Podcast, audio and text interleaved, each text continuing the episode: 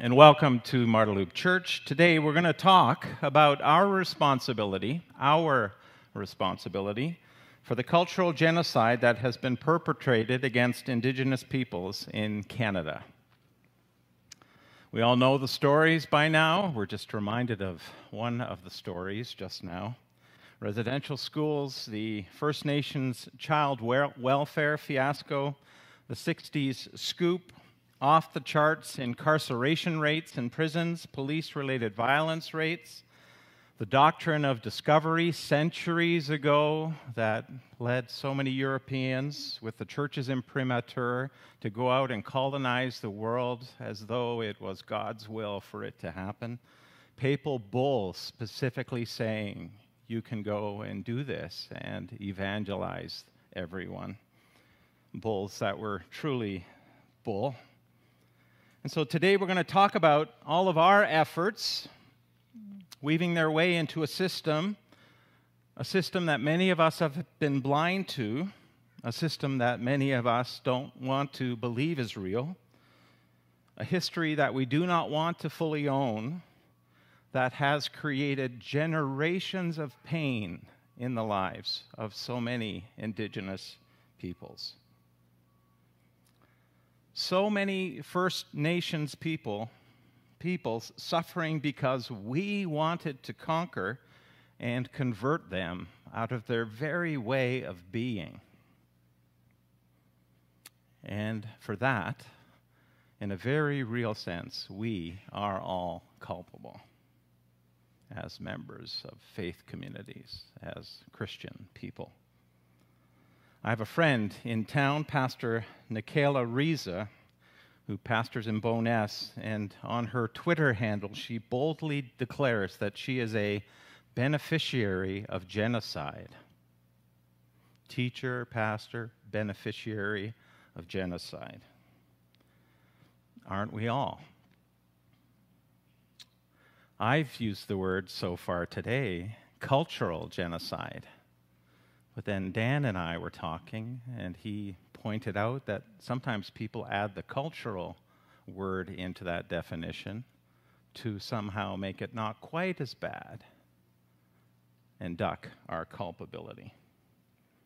And yet, this week, of all weeks, on Thursday, the House of Commons, unanimous consent that what happened in residential schools was genocide. But by either definition, I guess, we're all still beneficiaries. We own land that was the land of the Blackfoot Confederacy, Siksika, Kainai, and Piikani, the Tsuut'ina and Nakota nations, the Metis Nation, Region 3, and all people who made their homes in Treaty 7, this region in southern Alberta.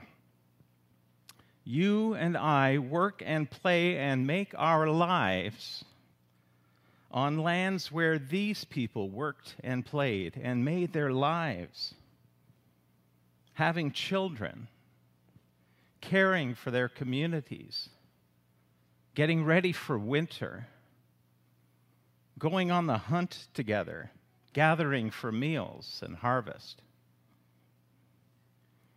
We are supported by an economy that was founded on the economy of fur trading, that was founded on the highly skilled, generationally honed, indigenously wise capacity to hunt. Our very economy is founded on the economy of the First Nations people.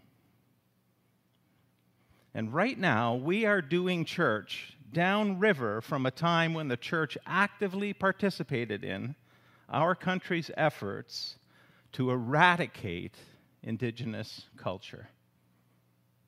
And then, ripple effect of all should have been foreseen ripple effects led to genocide.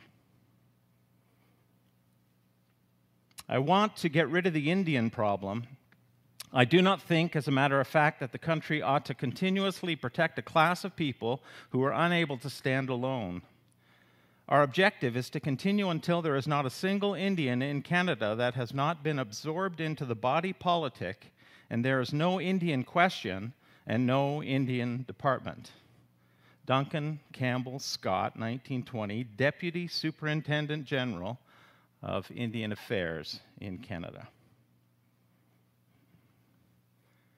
And via residential schools, we, the church, played along. We agreed that indigenous peoples were not enough. We agreed that they needed to be converted out of who they were. We all thought that they needed to be converted into who we were. This is what we did. And no surprises, right?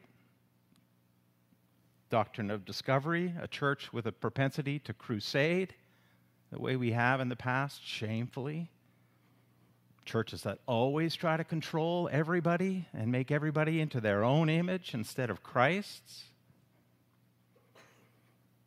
It's what we do when our faith falls off the rails and becomes the worst of what religion can be in our world. When power, the power that God has given us to steward creation in a godlike way, corrupts us instead.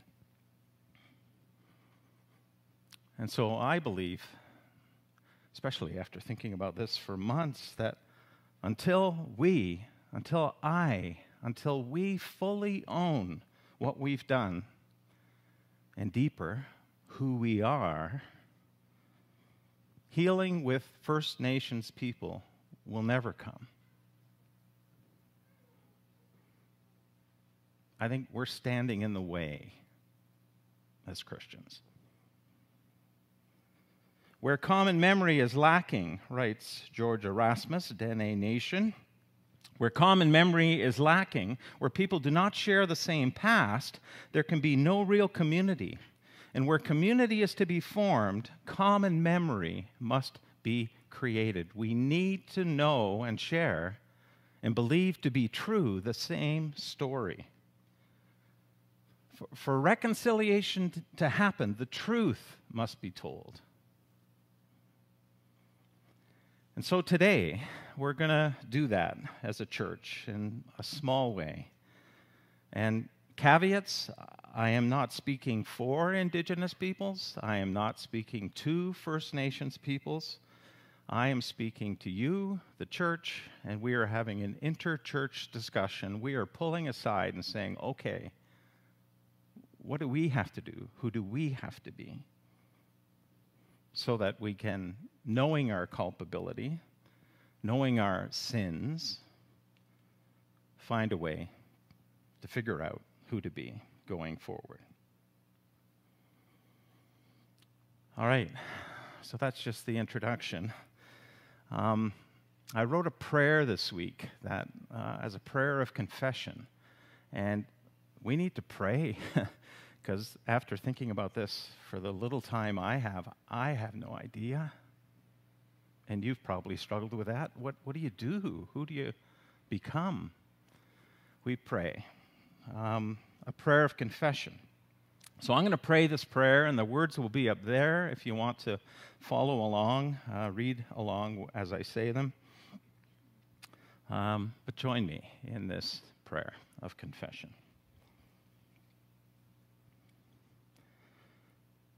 God of all nations, we've messed up again. We've done the unthinkable and took what wasn't ours. We made lopsided treaties with First Nations peoples and geographically, systemically, and culturally cornered them. We took children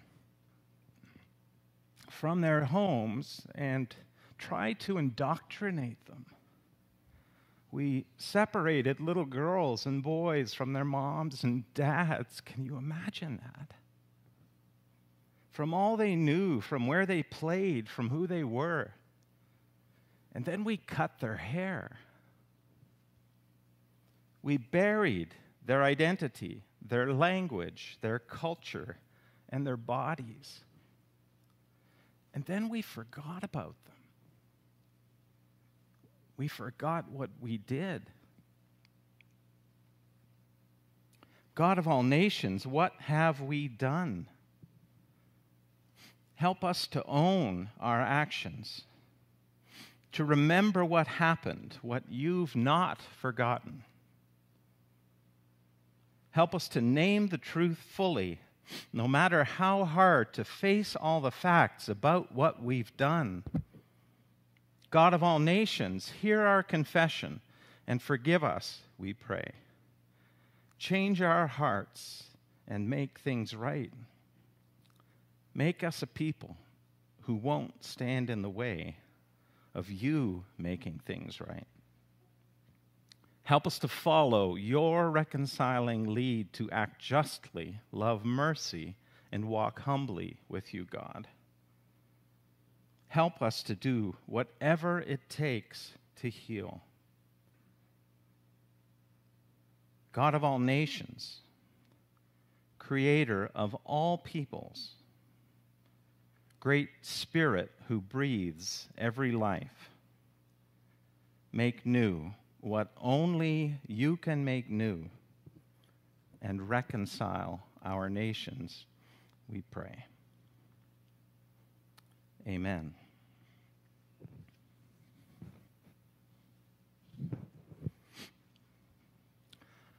Earlier this week, I was reading through the book of Acts, which we have been studying, a snapshot of the early Christian church as it was forming, and was reminded of the things we've talked about so far this fall that God is a God who includes all nations, strong theme in the book of Acts, a God who speaks all languages and cultures, a God who respects and always has room for outsiders, and in fact is the antithesis of everything that's in most of our human hearts in terms of welcoming outsiders and respecting and loving them, people from every tongue and tribe. And I'll confess, I was looking at the book of Acts to somehow find a text that would bump me off of this topic because this has been delayed and delayed and delayed here at this church. Because I was too scared maybe to face myself and our culpability, but also just to say it wrong, to be ignorant, right? Or take on a pejorative tone, you know, be the Christian who has the plan for how we're going to resolve this again. But as I read Acts and saw not the same story, but a familiar story of Christian people being badly mistreated by the religious establishment, I thought, oh, you have to preach on this now. B- because of this unsettling thought, while the trauma of two peoples can never be fairly compared, the fact of historic Christian trauma begs the question if we were treated this way, how could we ever treat others this way? In one story in Acts, a guy named Stephen was literally stoned to death for not believing the right things, not believing what others knew was right for him to believe, and what they insisted he believe along with them. And as they held rocks literally to throw at him, to stone him to death, Stephen called out to them and said these words, which to me could have easily been spoken uh, to us and to Christians and Christian residential school workers and Christians who were crusading and Christians and Christians and Christians who were trying to convert the world in these coercive, destructive, genocidal ways. These words, and you continue so bullheaded calluses on your hearts, flaps on your ears, deliberately ignoring the Holy Spirit. You're just like your ancestors. Was there ever a prophet who didn't get the same treatment? Your ancestors killed anyone who dared talk about the coming of the just one. And you've kept up the family tradition. Traitors and murderers, all of you. You had God's law handed to you by angels, gift wrapped and you squandered it. And what's God's law? Well, according to Jesus, it's this Love the Lord your God with all your heart, with all your soul, and with all your mind, and with all your strength. and love your neighbor as yourself, there is no commandment greater than these. That's it when it comes to the gospel. The central teaching of our faith tradition is love God and love your neighbor. This is how we're meant to relate to the world. This is what should define us. Which makes me want to imagine if it really did, how would that, this story have been different? But it didn't. And both the Canadian government and the church forgot the second half of that commandment, and arguably the first the love them as yourself part. And, and the thing that strikes me about this law of God amnesia that churches and Christians and so called Christian nations seem to always succumb to, that's happening right now around the world, isn't it? Again? We refuse to love in godlike ways. We let power deceive us and blind us and then disconnect us from what's true and what's real. We, we lose sight of the very humanity of people who are made in the image of God. It, it's incredible that we can do that. So self deceived. We, we forget all the inconvenient truths of the Christian faith, truths that would bridle our actions were we to not forget them. S- stories of grace in the Bible about a God who always treats us better than we deserve, never takes advantage, always keeps his promises a God of the Bible who always shows huge care for those on the outside, those who are in a weaker position, those who are in trouble, the last, the least, the lost. The God of the, of the Bible who is always working ahead of God's people in the Bible in cultures that aren't Christian. God's rain falling on all of the world, including, of course, including First Nations peoples. We, we forgot about a God who was already there when we first came here. We forgot that a doctrine of creation in a Christian worldview believes that the great Holy Spirit made and profoundly shaped indigenous culture and held it over its history, loved it going to school at U of A on that free course that I sent you the link for, you should take that course, invest 20 hours of your life. In that course, I learned that there's a First Nations creation sc- story, Sky Woman, and then a fall of creation story where Wasazajak, the trickster, fell, caused a fall. And then there's a rain flood story to clean and make things new with only four survivors. And then there's a repentance story where Wasazajak weeps at his failure. And then a salvation story coming through the weakness and smallness of a muskrat renewing all the land. Did, did you know this? I didn't know this. The Holy Spirit already weaving a faith narrative before us Christians ever showed up. And when we think we're right, then we think we know it all. And when we think we know it all, then our vision starts to fade. And when our vision starts to fade, our hearing starts to fail. And when our hearing and vision start to fail, our mem- memories just start to lapse. And what should have been remembered just falls into oblivion. And in that mindless, forgetful, self protecting, prideful place, we think we're superior to those heathens, more advanced, above others. And this is the part that was killing me as I was reading Acts was that so much of what we did, we did thinking we were doing the right thing. So we're capable of being fooled, of fooling ourselves to that degree. And we're, we're still capable of that. And the church is still doing that. And human beings, me included, are still doing that. I, I always do the right thing for the right reasons.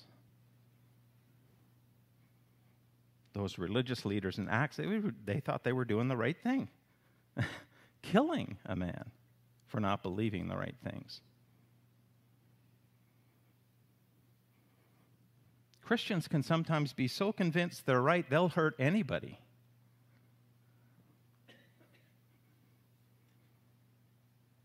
And this is who we are, and this is who I am. And this is who the Apostle Paul, St. Paul, wrote half of the New Testament was, is, was. As he began to destroy the church, going from house to house, he dragged off both men and women and put them in prison. This was before he had his road to Damascus experience put men and women in prison and left kids alone. He was breathing out murderous threats against the Lord's disciples. He was so right and so superior. How do you save a person like that? How in the world can truth and reconciliation ever really come to Canada? And who do I need to become? Who do we need to become to give it at least a chance of coming to our country? And here again, I feel like I'm getting onto thinner ice because that question, I want to answer that with okay, we'll figure out the answer and we'll take control of the process and we'll define what it needs to be and we'll be in charge of all of that. And what we need to let happen is what happened to Paul. The only way that it could change a heart like his was what happened a road to Damascus moment where Jesus looks us in the eye and says, What is up with you? It's me you're persecuting. Can you can imagine if early abusive Christian voices and presence in residential schools. On day one of classes, Jesus shows up and says that to them. We persecute people and cultures that were made by Jesus Christ. So, who do we become? We become like Jesus Christ.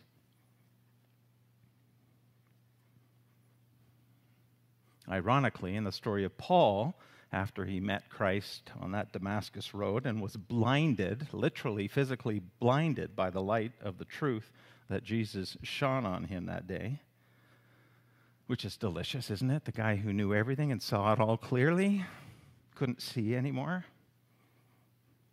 And I thought, that's what I need. That's what we need. The church needs to be so exposed to the light of Christ that we are blinded and can then finally acknowledge that we can't see a thing. And all we've ever done is get in the way or slow you up, God, breathing out our murderous threats.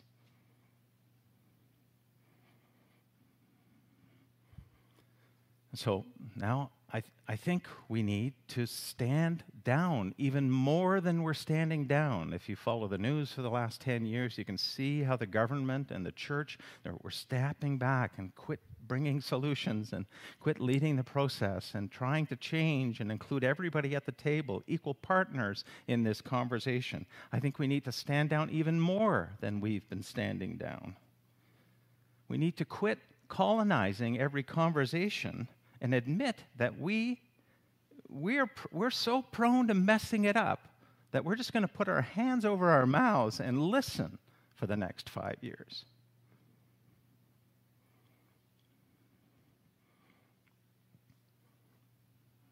And then in the God part of Paul's story, of course, Paul isn't left there in the dark for the rest of his life. God gives Paul his sight back by sending one of those who he was oppressing to heal him. The more I think about the mess we're in here, I think we ought to wait those five years and just let the healing come to us.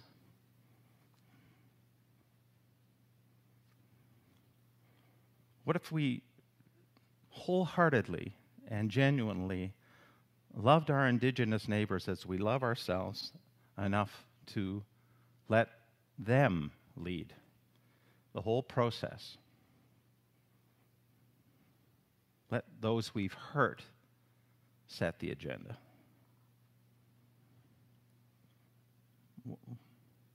What if you, maybe you have a kid at school who is of an indigenous background, right? In your grade school. Let that little girl touch your eyes. What if you let one of those residential school boys, the man narrating the video, touch your ears?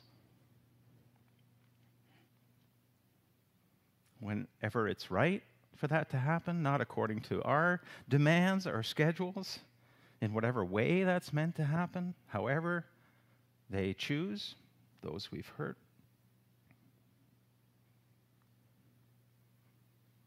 And again, this is a posture that should come natural to us as people of faith. What is God's grace apart from we can't fix ourselves? Come fix us, Lord.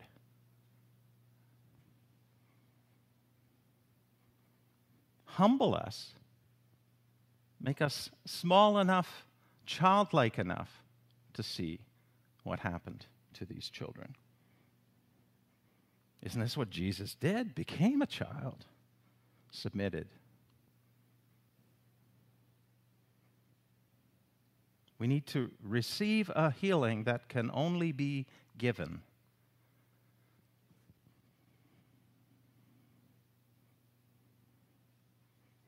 And for that, we need the love of God.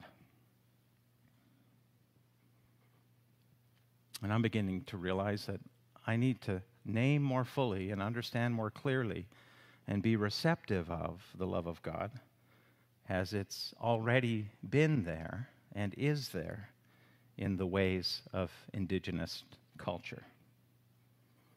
And over the last five years, I've just had moments where I've been like totally surprised by the grace out there that's being extended, spoken, acted upon by First Nations people towards us settler folk here in Canada. When I was learning about Indigenous law a few months ago, I realized that the legal system of Indigenous peoples' restorative justice model would be a better model for processing our colonizing crimes as a settler person, I'd rather be dealt with within their system than our system, our harshly punishing system. I mean, who wouldn't want, want to be judged by a group of people whose primary goal is to restore you into you again and to bring healing for all parties and mental, spiritual renewal and then a re inclusion into community? Who, who wouldn't rather trust a process, a system that is non adversarial, non prescriptive, and non punitive? The goal of Indigenous law is always the restoration of relationship. And on another day, in another lecture, when I learned about the Indigenous view of land, it, it was just another encouraging moment. If, if the First Nations view of land ownership which is why would you own land? You can't carry it around with you. If the First Nations view of ownership is indeed collective versus private, then maybe there's room for all of us to live together. Whose worldview would bring reconciliation? Ours of walling off private communities? Mine, mine, mine? Or an indigenous worldview of collective sharing and residing on the land. A lot more room to be all one tribe in the indigenous worldview. And if there are hearts and minds like former Canadian Senator and Truth and Reconciliation Commission leader Murray Sinclair of the Ojibwe people, every time I hear Murray Sinclair speak on the CBC, on the radio, on TV, there is always a grace there and a gentle wisdom and, and a, should, me, should you really be that gracious to us, Ness, about Him. A grace I often think I don't deserve, but still leaves me hopeful. In an article for the Calgary Herald in 2010, he wrote these incredible words. While the Truth and Reconciliation Commission heard many experiences of unspeakable abuse, we have been heartened by testimonies which affirm the dedication and compassion of committed educators who sought to nurture the children in their care. These experiences must also be heard. Like, are you kidding me? Wh- whose heart is big enough to say that? Whose wisdom is that deep? I mean, he saw face to face day after day, week after week, month after month, story after story of lives destroyed. And still, he can see some of the good in some of those educators. I mean, how godlike is that?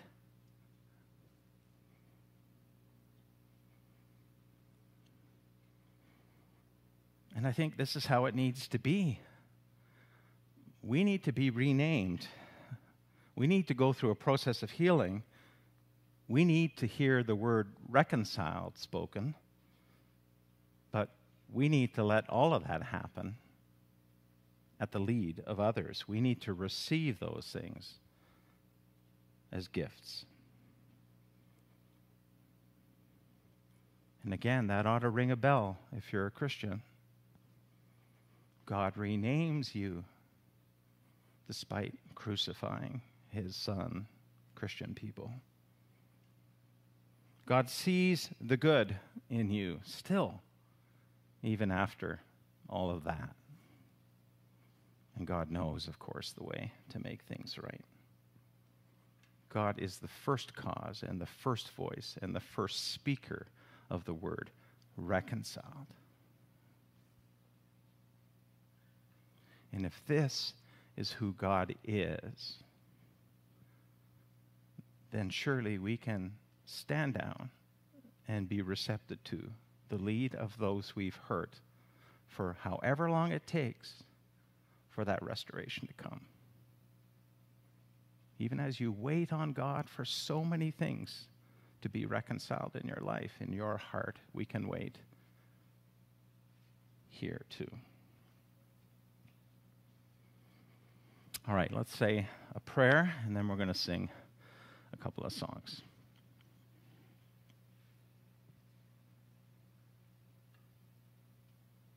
It took generations for us to get to this place, God.